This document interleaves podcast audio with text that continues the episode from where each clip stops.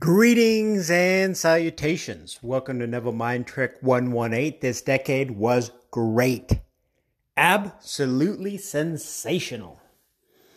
Today's Neville Mind Trick is going to talk about a story that um, one of Neville's students experienced. So, this gentleman was a writer. He wrote for uh, television, and this, I don't know, 50s, 60s, I didn't really pay attention to the date of the lecture, but this gentleman was making about uh, $3,500 a script, and he wrote every third or fourth script for a television show. So, pretty handsome income for that time, that day and age. And so he had a boss that was a very conservative, old fashioned person, if you will, and never really gave big superlatives. So he'd um, review a script and say that's good, and that would be the that would be the extent. That would be the his peak excitement.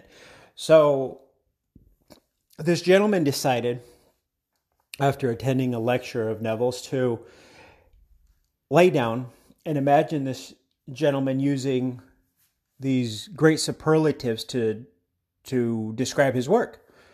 And so he would do like absolutely sensational.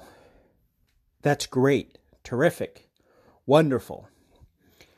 And so he'd imagine this, and then in real life it would happen where the guy would say, absolutely sensational, absolutely wonderful.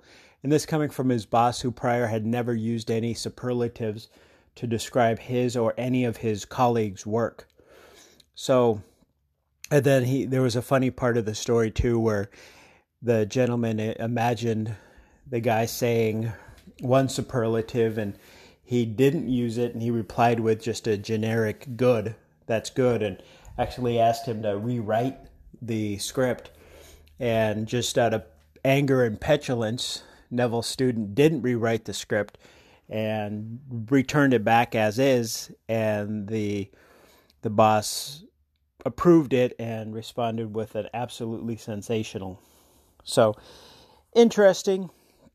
Uh, you can use your imagination to do anything. Um, superlatives.